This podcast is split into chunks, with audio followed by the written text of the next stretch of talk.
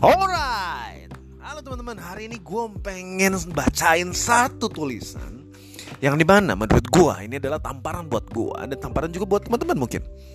Tapi di sini mencerminkan bahwa tidak ada saling-saling, tapi adalah kita mengingat. Gue bacain buat kalian. Gue sama lu mau berubah, kita malah dihujat. Tapi di gereja mereka du baiknya. Hmm, ampun dah. Sama kayak kita juga bukan? Lu sama gua punya salah, du langsung dihukum dan dijauhi. Tapi di gereja mereka du memaafkannya. Luar biasa. Mirip kayak kita juga bukan? Maksudnya lu sama gua mau bantu. Eh malah diomongin ke mana-mana. Tapi di gereja mereka dua ada apanya. Membantu tuh tanpa ngomong di belakang. Tulus benar. Pas juga kan buat kita benar. Sama juga. Baru saja aku baru saja mau memberi sudah langsung dihakimi. Ini itulah. Tapi di gereja mereka wow menasihatinya luar biasa dan menerima. Nah, mirip nggak sama kita?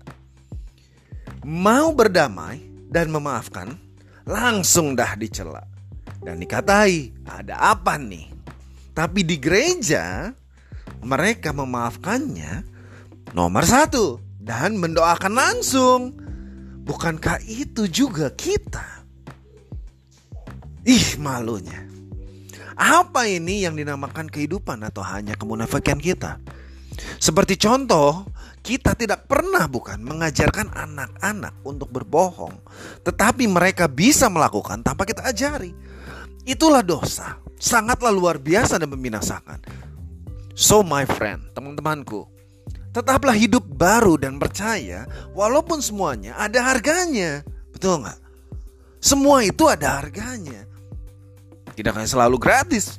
Ada harganya dong. Pengorbanan dong. Bener nggak? So, keep strong my dear brothers and friends. Bersamanya kita akan hidup penuh dan kasih dan kebenaran.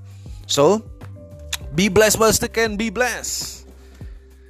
Ciao. God bless you.